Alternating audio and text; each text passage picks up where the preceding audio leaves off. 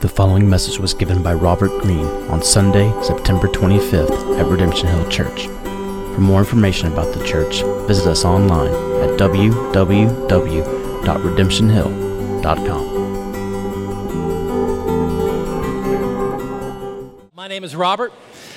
I too am one of the pastors here at Redemption Hill, and, and I get the privilege this morning of leading us in our time in God's Word together. So if you've got your Bibles, go ahead and open them up to the New Testament letter of First Thessalonians. We've been there for a little while now, off and on through the summer, now officially, I guess, into the fall.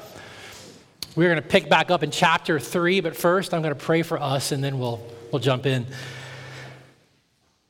Heavenly Father, we are grateful for the privilege that we have to be together, to hear from your word and so we ask this morning that you would do what only you could do, that your Holy Spirit, working together through your word, would continue to change the desires and the delights of our heart, that our enjoyment of you and your grace would deepen, that our confidence in your promises would strengthen, and that we would be confident and encouraged and courageous enough to labor together for each other's joy.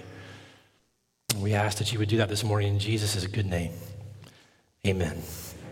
In uh, November 2019, so not too long ago, uh, my son and I got on a plane headed to Japan.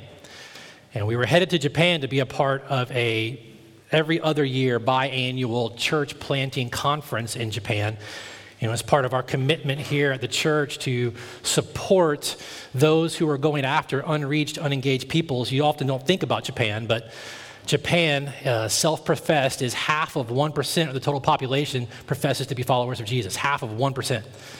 So we have these opportunities every other year to go, and I get to speak with church planters, to teach with church planters, to just encourage those laboring in a very hard area. And the last couple times, my son gets to be part of the logistics team at the conference and helping put it on. So we jumped on the plane, we headed over, and it is a long way away. Um, it, it literally is on the other side of the world.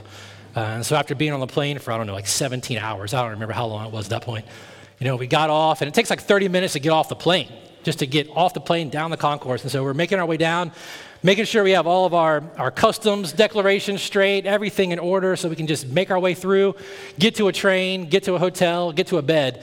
Um, I turn my phone on. It's been off the whole time. And you know what it's like when your phone's been off for a while. All those messages, you know, come flooding through at one time. And my phone sounded like it was going to explode. I had, I don't remember exactly how many, 20 plus various messages, all pertain to one thing. Uh, shortly after our plane had taken off, my wife began to have these neurological episodes in the front part of her brain that resembled these really weird kind of aura seizures, out of body experience. She had had one before, and we hadn't really thought much about it, kind of watched it, but as soon as we got on the plane, they didn't stop. Like the brain just kind of broke, um, and she ended up in the hospital. And so all these texts are everybody alerting me, like, you know, letting me know what was going on. This is what's happening. These haven't stopped. She's in the hospital. Here's a picture of her with wires coming off of her head. Um, they're looking for this. They're looking for this. They think it might be this. And then it stops because the time change and the, the difference in time, you know, is I'm not getting these updates. So Judah and I are just standing there in the concourse. We're reading these messages. We pray. Our, our hearts are in our stomach, and we're trying to figure out well, do we just stay in the airport? Because we might be trying to get back on a plane back to the States. How do we get through customs to get right back around? You know, it's a tricky thing. Or do we go find the hotel that was nearby, try to get some sleep because I can't get in touch with anybody right now? The time change is too much. I can't find out what's going on. And, and so a number of hours go by. and I don't remember exactly how long it was, but it felt like forever. Like if you've ever had to be in a situation where you have been anxious, I guess is the right word, for news about someone that you love that you can't talk to, see, you can't control the outcome, you can't do anything. You just have to sit and wait and you feel helpless. It's a horrible feeling. Um, and so, about six, eight hours, I don't know, how, I don't remember how long it was later when we got the news that, you know, they were going to continue monitoring what was going on. You know, they sent her home with all those wires strapped to her head. Um, and she got a chance to send us a message to tell us that we needed to stay and go about finishing what we had come to do and not try to rush back home. And we didn't even get a chance to talk to her right at the moment, but we got to know that for the best that we could tell, she was okay. That people were caring for her, loving for her, she was at home, and they're going to keep watching, and we should keep going on. That relief, when you hear that news of what was a better report than what the worst could have been, I can still feel it. Like there's a, a tangible sense of um, relief, is probably the closest word, but it seems, it seems empty in relation to it. But you know when that anxiety and that pressure and that weight is lifted, and you can feel it come through. I can still think about the moment. I still have the picture on my phone. I can see it and still feel both of those feelings. And I was reminded of all of that, not just because that conference is coming up again this November, but because as we go through this letter that Paul has written to the church in Thessalonica, he is experiencing the same kind of waves in, in a very spiritual but very real way. Uh, if you remember, you've been with us through this story. Uh, Paul had spent a very short time in Thessalonica where he was preaching the gospel and people were getting saved. And then all of a sudden, religious leaders in town got angry about it and stirred up a mob and, and claimed he was you know, proclaiming treasonous statements. And they had to get him out of town for his own safety. And the people that were mad at him in Thessalonica followed him to the next town. So even in Berea, they started harassing him. So he had to get out of there, and he, and he ends up in, in Athens. And on his mind and on his heart are these people that he had come to love, who God had rescued and saved, and he knew the context and the climate that they were in, and his heart was just overcome and, and, and overwhelmed with concern for their well being. Were they still standing firm in their confidence in Jesus as all the pressures kept getting hotter and hotter and rising higher and higher? When the threat to their social standing, their reputation, their physical well being was threatened, many of which were actually succumbing to those things, were they still following Jesus? Did they really still believe that he was worth it? That he was better? Had they turned on Jesus and on one another? in the midst of all the difficulty. Paul was sitting there in Athens, concerned for their well being, not able to, to know what was going on, which is why he sent Timothy. And Timothy went to check on them. And Timothy brought back a report about how they were doing. That report is what gave rise to this letter that Paul is writing. And it's that report that we pick up on as we look back at 1 Thessalonians chapter 3 this morning where Paul tells them in this letter now that Timothy had come from them. Verse 6 and he had brought to us the good news of your faith and love, and reported to us that you always remember us kindly and long to see us as we long to see you. Right? So here is Paul telling them that when Timothy came back from them, which they knew he was with them because this is where the report comes from, when Timothy came back and brought this good news, which is a term you should be familiar with. It's the same term we translate gospel, a very familiar term to them in that day, a term talking about a particular instance that brought ramifications on the way people live, this announcement of great import. That's how Paul felt about this report about their well being from Timothy. It was good news. And there were three things that were so encouraging to Paul. The first was that their faith is still strong, right? They're still standing confident in Jesus. Amidst all the affliction that Paul has talked about, all the pressures that have been rising, all the temptations that have been present, they haven't been moved. Their faith hasn't been shipwrecked. To them, Jesus is still worth it. And not only has their faith not been shipwrecked, but they haven't been divided by Satan and his schemes. You know, their love is still evident.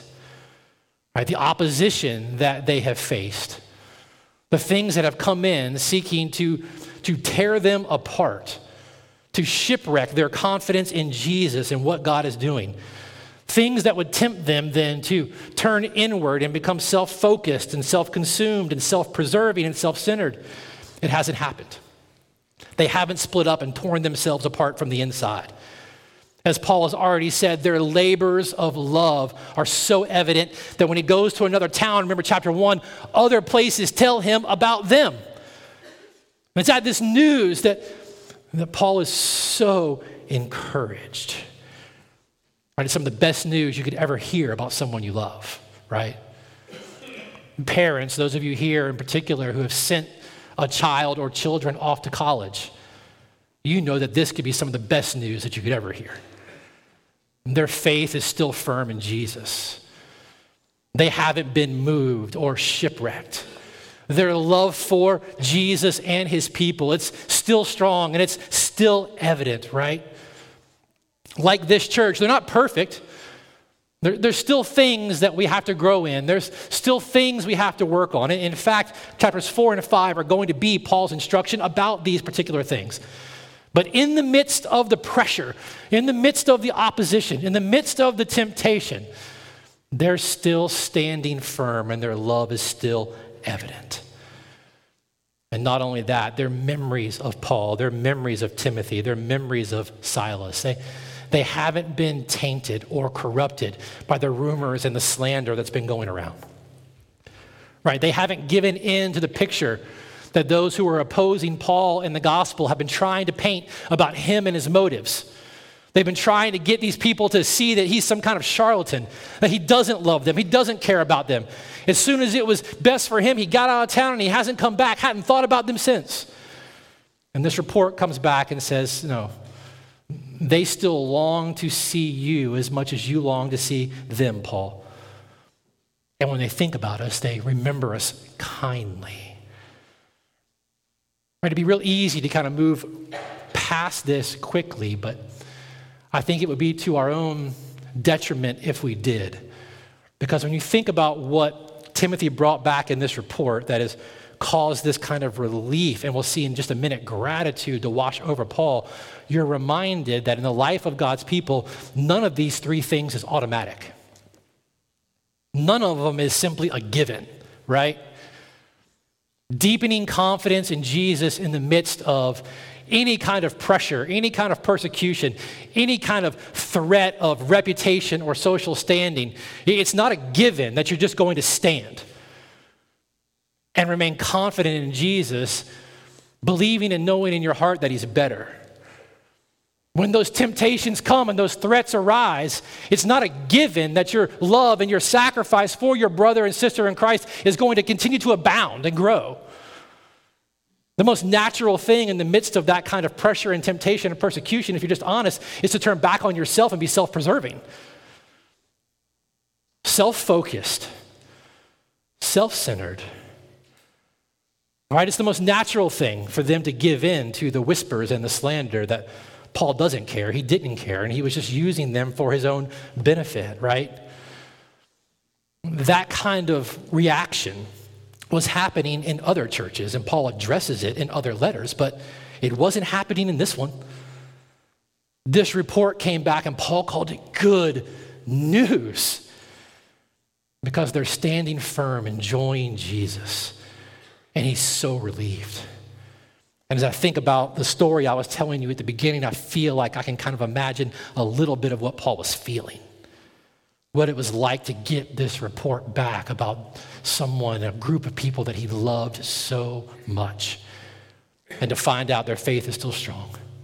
Their love is still evident, and their thoughts of him and the team and the gospel are still kind and desirous to see again.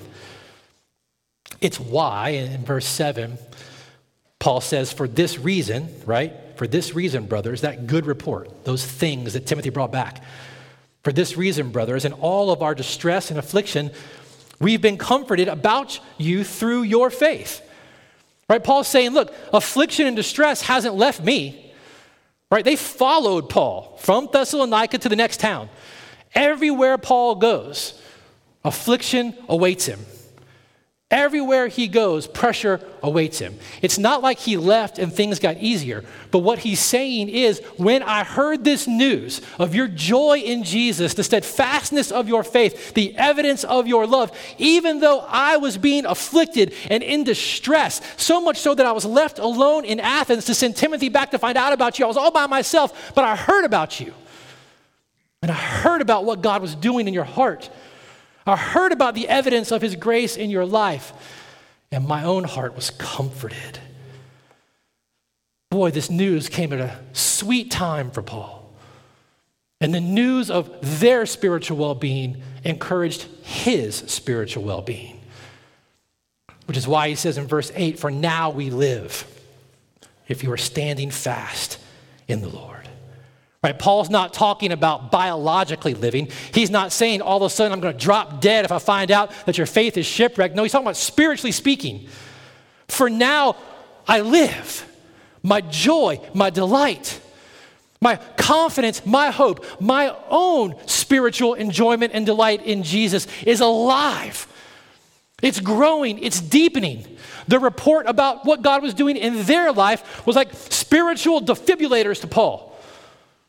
Right? It's as though he felt like his own heart might have been weighed down under the weight of not knowing how they were doing. Loving them so deeply, loving them so much. So centered was his heart on the glory of God and the work of God in the lives of people that he loved that when that report came back, it was like he got a shock to the heart. It brought courage and encouragement and comfort and delight. That's what Paul is saying. It's unbelievable. It's this picture of a gospel interdependence that's born amongst the family of God's people. News of this church's faithfulness to Jesus has served his own delight and joy. Because his delight, his joy was in Jesus and in Jesus' work in the lives of people that he loved. That's what Paul is showing us. And God's people are bound together in this kind of interdependence by the grace of God. And just think about how encouraged they would be to hear that Paul, of all people, Paul, has heard about their steadfastness and their love and what God has been doing in their life, and they hear that that has brought Paul comfort and encouragement. So Paul's joy and delight is strengthened and encouraged and deepened to hear about what God's doing in their life. And when they hear that that's the response of Paul, their own comfort, their own faith, their own confidence in Jesus is encouraged. That's the interdependence that God has established amongst his people by the gospel. And so as I thought about this and paused for just a second to be honest with myself and thought maybe we should be a little honest with ourselves, I you know, I had to ask myself the question that I'll ask you now. Is that do we share Paul's delight in God's work in our brother and sister's lives? Right? Is your delight your joy? Is my delight and my joy truly tied up in Jesus and in his work in your life? Could I say with Paul that now I live as I see and I hear of Jesus' work in your heart and your life, your confidence in Him strengthening, your love for His people overflowing. Is that really true of you? Is it really true of me? Right? Notice that Paul wasn't saying that his delight and his joy, in this sense spiritually, was tied up in himself right? In his own growth, in his own confidence, in his own expressions of love, right? But if you and I were to be honest with ourselves and say, well, I think my delight and my joy is tied up in Jesus and me, well, it won't be a far stretch to find that when something comes up and threatens that delight and threatens that joy, that we might find ourselves a little bit discouraged. Or if we're really honest and say that the delight and the joy of my heart is actually tied up in some type of secret sin or something that has captured my heart and my life.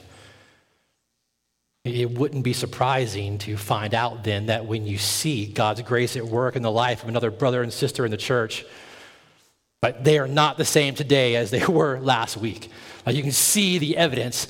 It wouldn't be surprising to say that you might find yourself feeling a little bit guilty. Not just discouraged, but feeling guilty about yourself.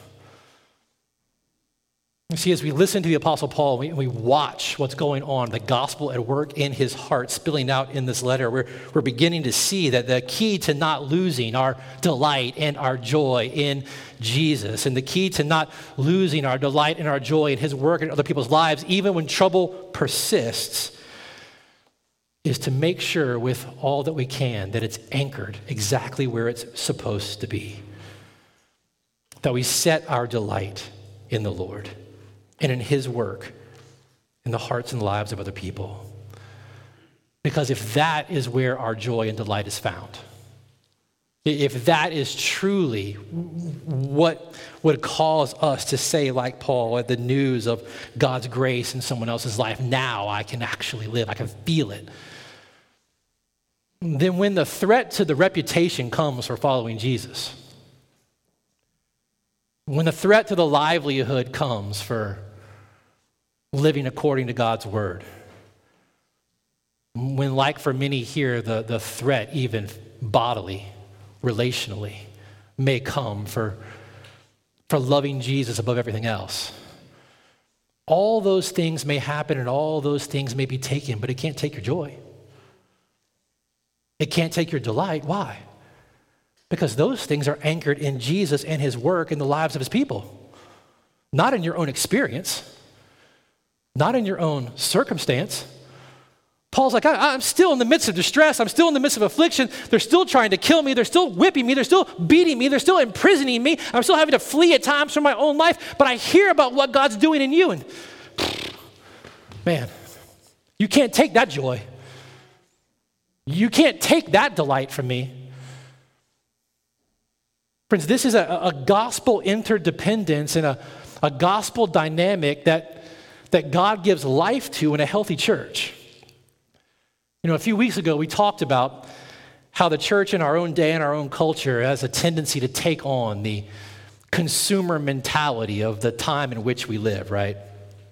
All around us in 10,000 different ways. We're bombarded with the message that our life is meant to be lived in finding the ultimate expression of our own individuality and tastes and desires, right? We're supposed to fulfill ourselves in any way, shape, form, or fashion, and anything that gets in our way, well, let it be damned. We carry that same kind of consumer orientation that the world is bombarding us with. We carry it right into life amongst God's people in the church, right? And all of a sudden, our relationships in the church become all about ourselves, all about me all about how my gifts can get expressed, all my opportunities can be received. My personal relationship with Jesus is either established, strengthened, or not. And if I find myself in a community of God's people where those things aren't happening according to the way that I want, that's cool. I'll just go find another one. And we'll Goldilocks it, right? Until we find the one at the right time that does exactly what we want the way we want for me. But the picture that the Bible consistently paints of the lives of God's people is one of an interdependence that Paul portrays for us here. It's a completely different kind of posture, a completely different kind of orientation in heart. The church is God's adopted children, a family that is learning by the grace of God how to live and to love and to encourage one another, always eagerly looking for ways and opportunities to establish, further strengthen, and deepen one another's delight and enjoyment in Jesus ways and opportunities when one of us stumbles and falls to pick one another back up and help reorient the focus of our heart and eyes to who Jesus continues to be for us and our satisfaction in Him. The orientation is completely different. It actually isn't about me, it's about you. It's about how I can be a part of helping you enjoy Jesus more.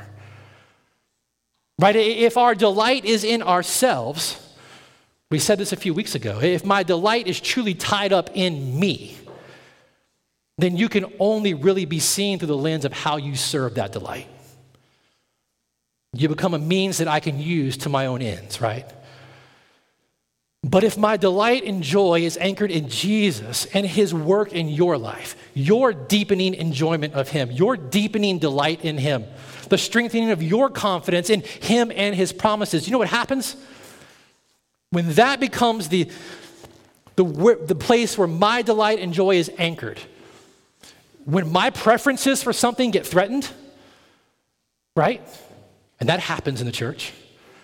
When my preferences for something get threatened, it is so easy now for me to put those things aside, no factor.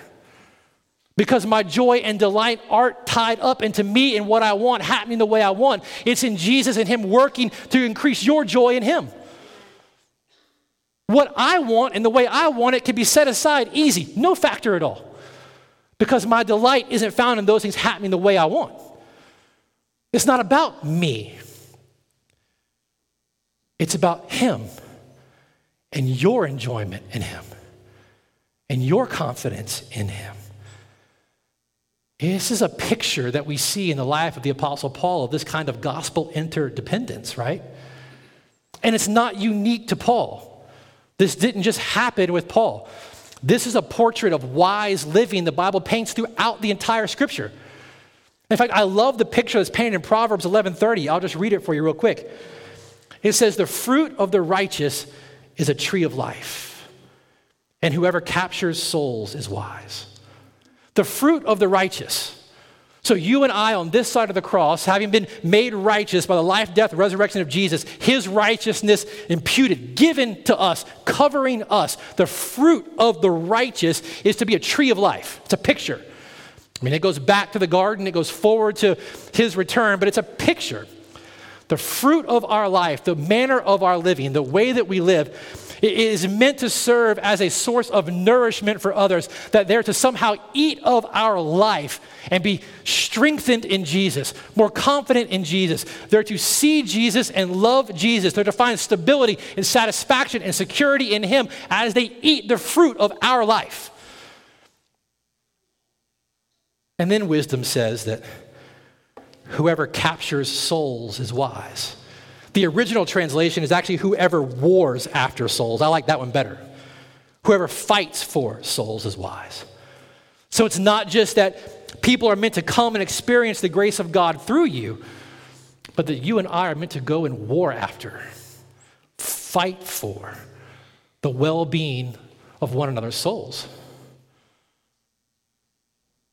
The deepening confidence in Jesus and his promises the expanding joy and delight that our hearts have and who Jesus continues to be for us. It's about a proactivity in our lives for one another's joy, right? So, even in the Old Testament, in the wisdom literature, wise living says that my life isn't about me. That whole picture says my life ultimately isn't about me. And God's people don't just exist for me. That because of the gospel, as God puts us together, my life is for you.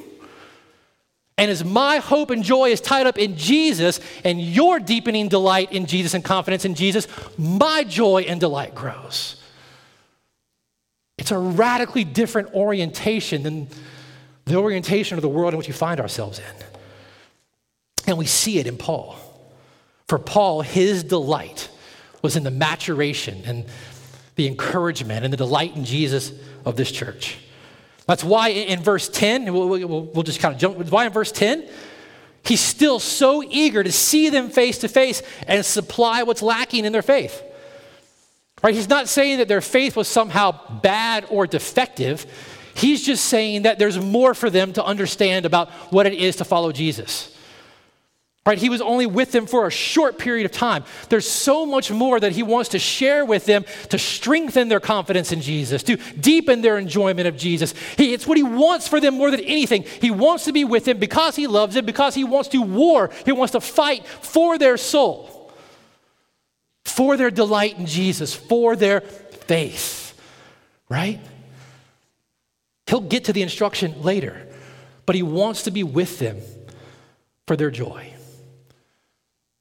This is the dynamic that God establishes amongst his people This is what a church looks like as it's getting more healthy. Don Carson, he, would say this way, and just listen. Uh, he, if it feels like he's talking to you, he might, but he doesn't know you. But Carson said, in any Christian view of life, self fulfillment must never be permitted to become the controlling issue. We could stop there, but we'll keep going. The issue is service. And when he says service, he's actually talking about what Paul was talking about, about seeing the church face to face, encouraging their faith, deepening their love. He, he's talking about what the wisdom literature would say about warring for one another's souls. That's what he's talking about. He, he says the, the issue is service, the service of real people, right? One another's joy. The question is, how can I be most useful? The question is not, how can I feel most useful? Did you catch the distinction? Right? He's not done. He said, The goal is how can I best glorify God by serving his people, not how can I feel the most comfortable and appreciated in finding ways to serve God's people. The assumption behind this is, he says, how shall the Christian service to which God calls me be enhanced by my own daily death to myself, by my own principled commitment to take up my cross daily and die?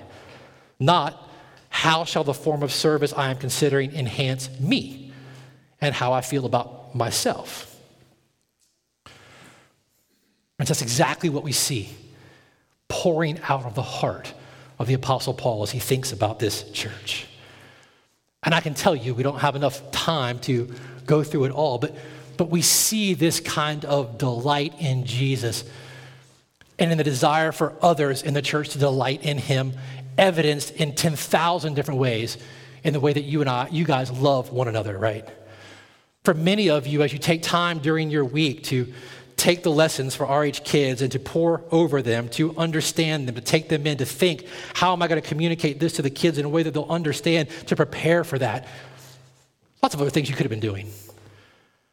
But your delight is tied up in their ongoing, deepening understanding and hope, enjoyment in Jesus core teams as you take time during the week to prepare for that time together.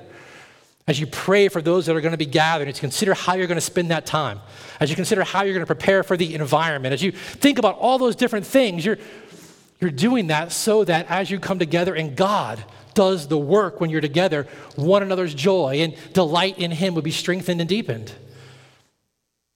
Right at times, as we walk out of here, I'll walk out of here sometimes and I'll see three or four of you somewhere off to the side praying together taking time to have shared what was going on in one another's hearts, and out of a desire to see confidence and enjoyment in Jesus deep, and you're there praying for one another in the midst of something.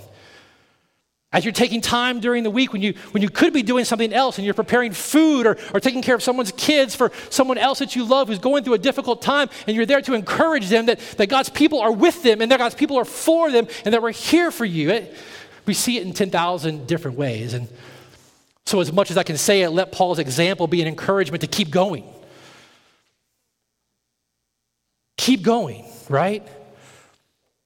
What if we asked God to embolden us to be a people that was ever on the lookout and, and growing in eagerness to wage war for one another's souls and deepening enjoyment in Jesus, right?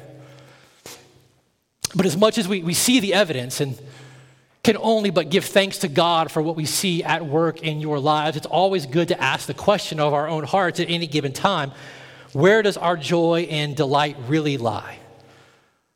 What's it really tethered to? Because if we're honest, it, it, it shifts more often than we want to admit. And so, one of the best ways to discern where our delight and joy is, one of the best evidences or proofs for where it is, is how we respond to what God is doing in the lives of someone else. When God is working powerfully in the life of someone else, and you can see it, there's evidence at work, and it could be any number of things. How do you respond? What goes on in your heart? What's that first instinct? Right in verse 9, for Paul, we can see what was going on for him. For what thanksgiving can we return to God for you, for all the joy that we feel for your sake before our God, as we pray most earnestly night and day, that we may see your face, may see you face to face and supply what is lacking in your faith. Right? For Paul, he gets this good report. He hears the news, right? He's been anxious about what was going on in them, and he gets the good report, and he can't seem to find the words, the ways to thank God enough for the joy of being a part of what he's doing in their lives. Gratitude just spilling out. And for those of you that are keeping track of this, this is his third outburst of gratitude like this in the letter so far. And we're only in the third chapter. Like every time he talks about something, he can't help but just let the gratitude spill out. And how encouraging would that, would that have been to them to even hear it, right? But think about it if you're just honest with yourself. As you see or you hear about God growing, the faith of someone else deepening, their love for Jesus being evident in their lives, maybe even in the conversation that they have, the change in the way they talk, the, the changes they're making in their life, how they're living differently now. They, they've been convicted by something, they've repented of something, now they're walking in a different way as they follow Jesus, and you see it and you know because God's been at work in them. What, what goes on in your heart? If we're really honest, sometimes the first thing we feel isn't this overwhelming sense of gratitude to God for His work in their life. It's a little bit of envy. We're not careful, it can be a little bit of anger, jealousy, bitterness. Friends, all these responses, apart from thanksgiving to God for his work in your brother and your sister's life, are, are like a, a light on the dashboard of your car, just going on in your heart, right? Something's not right. Your delight, your joy are, are being anchored or, or tethered to something else. It's being misplaced. It's a warning from the grace of God. It is Holy Spirit at work in you, showing you, hold on a second. We need to take note of this, right? Paul hears this report of what God is doing, and man, I can't even come up with the words to express the gratitude I have for what you're doing in their life and the joy that I get from being a part of it. And as he lets them know, he, he tells them he's going to pray for them. And he doesn't just tell them he's going to pray for them, he then does it, right? That's a whole lesson in itself. The prayer is short, that's a lesson in itself. It's potent and it's passionate, right? As I read it this week, I thought about this old quote from John Newton, who, who said, Short, frequent, fervent petitions are best suited to the case in every case. You need not add to the burden by tasking yourself beyond your power, as if you were expected to be heard for your much speaking. Short, I'll learn the lesson at some point. Brief, maybe by the time God takes me home. But passionate. And this prayer that we're going to hear Paul pray, eh, it's a prayer that reinforces his affection for these people and at the same time sets up the instruction that he's going to give them in the rest of the letter. And I just want us to hear it and consider what he's saying here at the time we've got left. Paul says in verse 11, May our God and Father himself and our Lord Jesus direct our way to you. Simple. Paul knows, and he's already talked about how the enemy has been at work, hindering his return to them. He wants to be with them to war for their joy. He wants to be with them so he can continue to establish and strengthen their confidence in Jesus. But remember, Satan has hindered his path. He's, he took that military picture and Satan has destroyed. He's torn up. He's, he's blown up the access road back to where he's going. Paul knows there's opposition. And so he simply prays God, repave the road. That's what he's asking. Simple. Repave the road. Simple, but not simplistic, right? That's a helpful reminder. I know it is for me, right? That even the most simple of things are still things that can lead to the bearing of fruit in the lives of others. So don't hesitate to ask, right? God, would you allow our schedules to work out this week so that we can meet when you have set a lunch up to encourage someone in the gospel and in Jesus, and you just pray that the schedules work out. That's simple, but it's not simplistic. Pray that all the preparations needed as you open up your home to maybe invite one of your neighbors or uh, someone new to the church over for an evening or for a meal. Pray that the schedules and all the details work out so that you can open up your home and your life to them free of any kind of impatience and, and frustration. Just simple, the details work. It, it matters right? That families remain well because you've scheduled a time to get together for a play date with some of your youngest kids, and you know that one thing that keeps all those things apart is somebody getting sick. Pray that, that God bring health to those things so that you can have time together to encourage one another in their confidence and joy in Jesus. It's simple, but it's not simplistic. I think sometimes we get caught up. I know I do. Maybe I should speak for myself. I can get caught up thinking that those things are beneath God. Right? It's easy to think he, he doesn't want to be bothered with those things, right? But this is a reminder that sometimes even the most simple things are things that then make the way and lead towards long term spiritual well being and joy in the lives of others. So, so ask, so pray. Repave the road, right? And then he says, May the Lord make you increase and abound in love for one another and for all, as we do for you right? Not just may your love increase, but may your love literally abound beyond limit, exceedingly great, overflow constraints and barriers, right? For one another.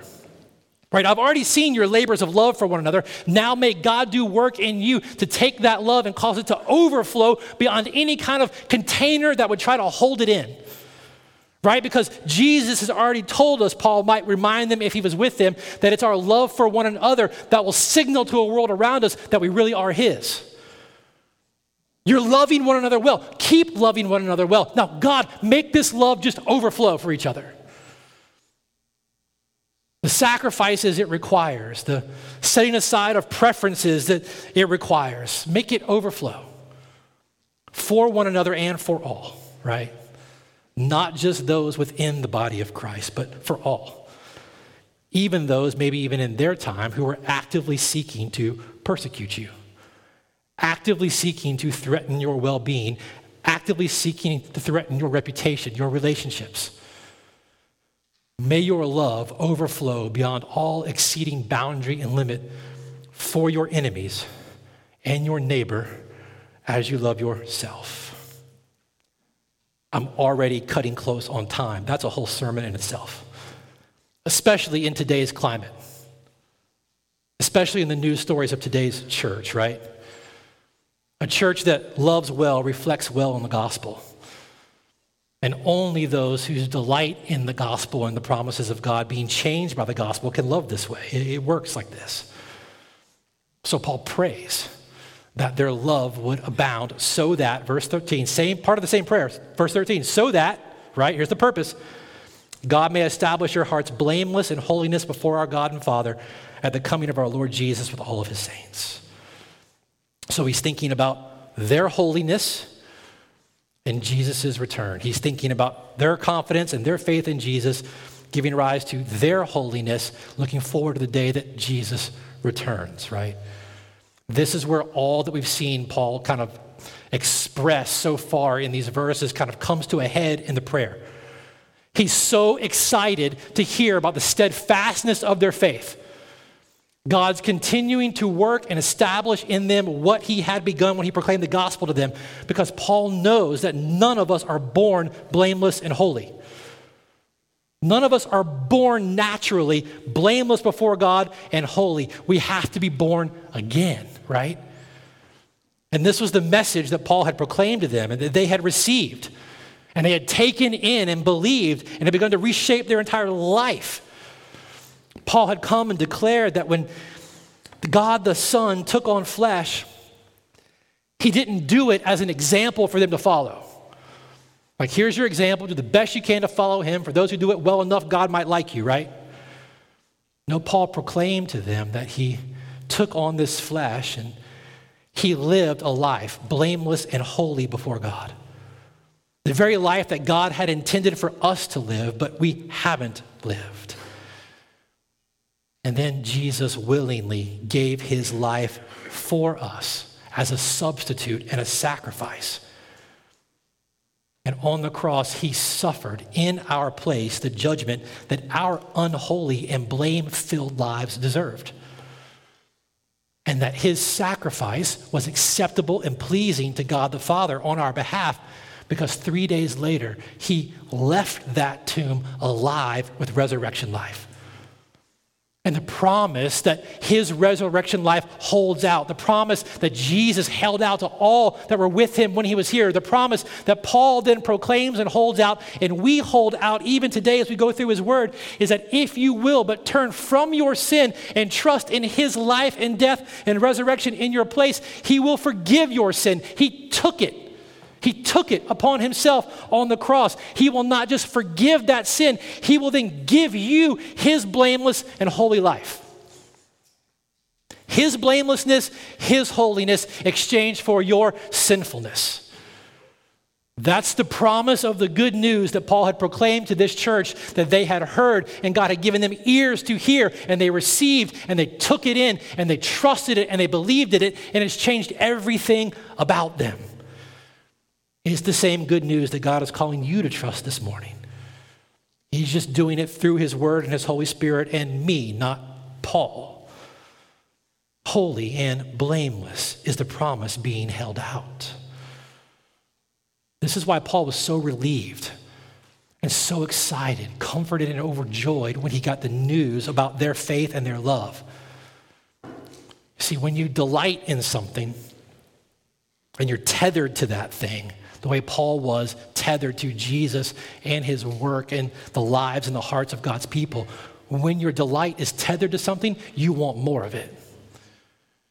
And so Paul hears the report of the steadfastness of their faith and the expansion of their love, and all he can think to do is thank God for the work and then ask God to do more. We want more of it. Cause it to overflow, cause it to abound, cause it to, to drive deeper into their hearts, for their confidence to become tempered like steel. More of this, God, work in their hearts so that on that day they've received you, they'll stand before you blameless and holy. But the way these words carry this picture here in this verse is that we will continue to see expression of that up to that day. So bring more. Bring more, God. Let me just say this as we, we read it. You and I can't improve on this prayer, right? This is a divinely inspired, divinely preserved prayer. So here's what I'm going to encourage you to do make this prayer your prayer for this church this year right? Tim's already said we start our year in September, so this is kind of the start of a year. Will you make this prayer your prayer for this church this year? Right? You don't have to wonder, how do I pray a, a, theologically rich, potent, and passionate prayer for Redemption Hill and for the hearts and lives of God's people? It's right here. No need to be creative, no need to be innovative, no need to stumble around for more words. Nope, just receive this prayer as God's gift for one another's joy this year. And if you're willing to do it, if you're, willing to do that this year, to allow this prayer to shape your prayers for this church, just be ready to be part of God's answer, right? For our faith to deepen for our love to expand, to be ready for God to use you in one another's lives to bring that about.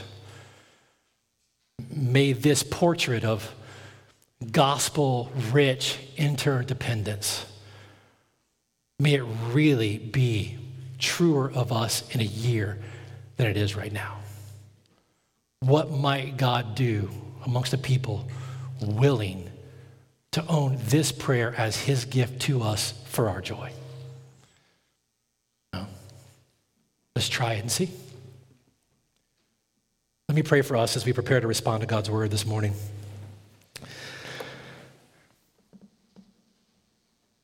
God, unless you change our hearts, we're going to settle for so much less. So we ask this morning that you would establish our hearts deeper and deeper, our confidence deeper and deeper, stronger and stronger in who you are and your faithfulness to us. Establish our hearts. Lord, expand our love for one another in the place where you have put us. Expand our love for the church. Expand our love for this city. Like this church in Thessalonica, may it become evident May our love for you and for one another and for your people become clear. May it be a beacon for this city to know that these people are yours. I want to get in on what I see. How can I get in on what I see? Lord, we ask that you would do this. It's only by a work, a supernatural work of your spirit and your grace in our hearts for this to be a reality. So we ask that you would do what only you could do in Jesus' good name. Amen. You've been listening to a message by Robert Greene given at Redemption Hill Church in Richmond, Virginia. For more information on the church and to hear other messages, please visit us online at www.redemptionhill.com.